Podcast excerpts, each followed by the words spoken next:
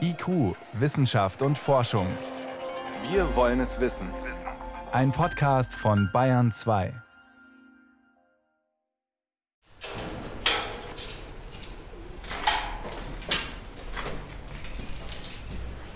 Der Weg zu den Insekten ist weit und gut gesichert.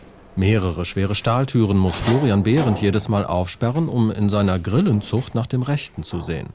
Denn noch ist der kleine Holzverschlag, in dem die Insekten heranwachsen und Eier legen, in einem riesigen Weltkriegsbunker im Bremer Westen untergebracht. Jetzt wird's warm, aber ich würde die Jacke ausziehen. Ja.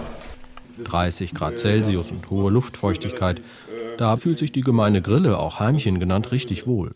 Das sind jetzt im Prinzip die 3 Boxen, wo unsere sogenannten Egg-Layers, also quasi die erwachsenen Tiere drin sind. Man hört sie auch, man hört sie zirpen. Das machen die Männchen einfach, um die Weibchen anzuziehen. Die Weibchen gehen dann dahin, dann paaren sie sich.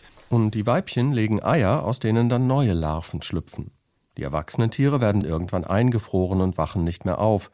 Klingt etwas brachial, sei aber quasi ein natürlicher Vorgang, sagt Florian Behrendt. Jedes Tier, was man essen will, muss auch dementsprechend getötet werden. Die EU an sich sieht 2 verschiedene Methoden vor bei Insekten, um diese zu töten. Das eine ist halt das Brühen, wie bei Hummern oder Krabben oder sowas. Das finde ich persönlich jetzt nicht ganz so charmant. Und die andere Möglichkeit ist einfach das Gefrieren.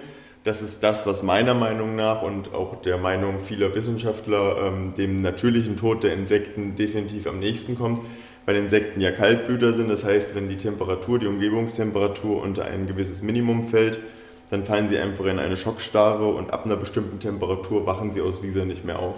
Grillen und andere Insekten sind laut Agraringenieur Behrendt zunächst einmal sehr nahrhaft.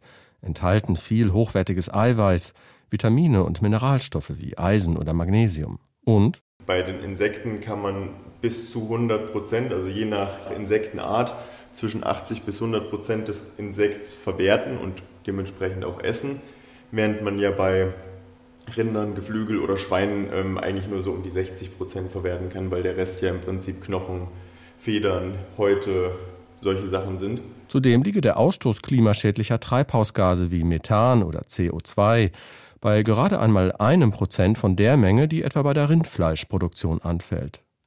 Jetzt warten Florian Behrendt und seine Mitstreiterin Melanie Christians darauf, dass auch die EU Grillen offiziell als Lebensmittel anerkennt.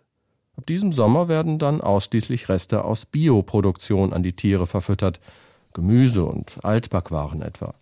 Damit wäre das Bremer Start-up die erste Bio-Insektenzucht in Europa. Grillen und Co. als Lebensmittel haben auch bei uns Potenzial. Davon ist der Insektenexperte Nils Grabowski von der Tierärztlichen Hochschule Hannover überzeugt.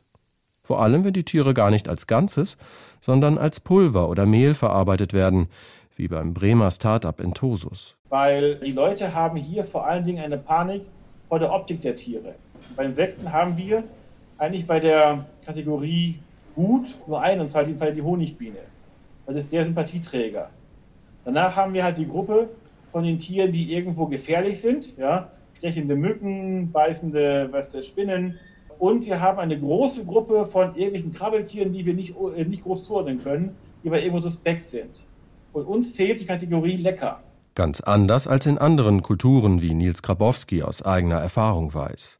Der Hannoveraner leitet zum Beispiel das Projekt If Next zur nachhaltigen Insektenzucht in Thailand und Kambodscha. 20 bis 30 Kilo Grillen pro Monat werden dort von Kleinbauern in Containern gezüchtet und entweder von den Familien selbst konsumiert oder anschließend verkauft. Diese Einkommensquelle ist laut Grabowski besonders dort willkommen, wo in Asien zurzeit die Schweinepest grassiert. Fast alle Bauern haben ihre Tiere aufgeben müssen. Nur die, die bei uns mitmachen, die können sich jetzt quasi über die Produktion und über den Verkauf von Insekten besser über Wasser halten. Sich eine Existenz mit der eigenen Insektenzucht aufbauen, das wollen auch Florian Behrendt und sein Team. Gerade sind die Bremer dabei, in eine größere Zuchtanlage umzuziehen. Und noch in diesem Jahr soll die Bio-Insektenproduktion im gewerblichen Maßstab an den Start gehen.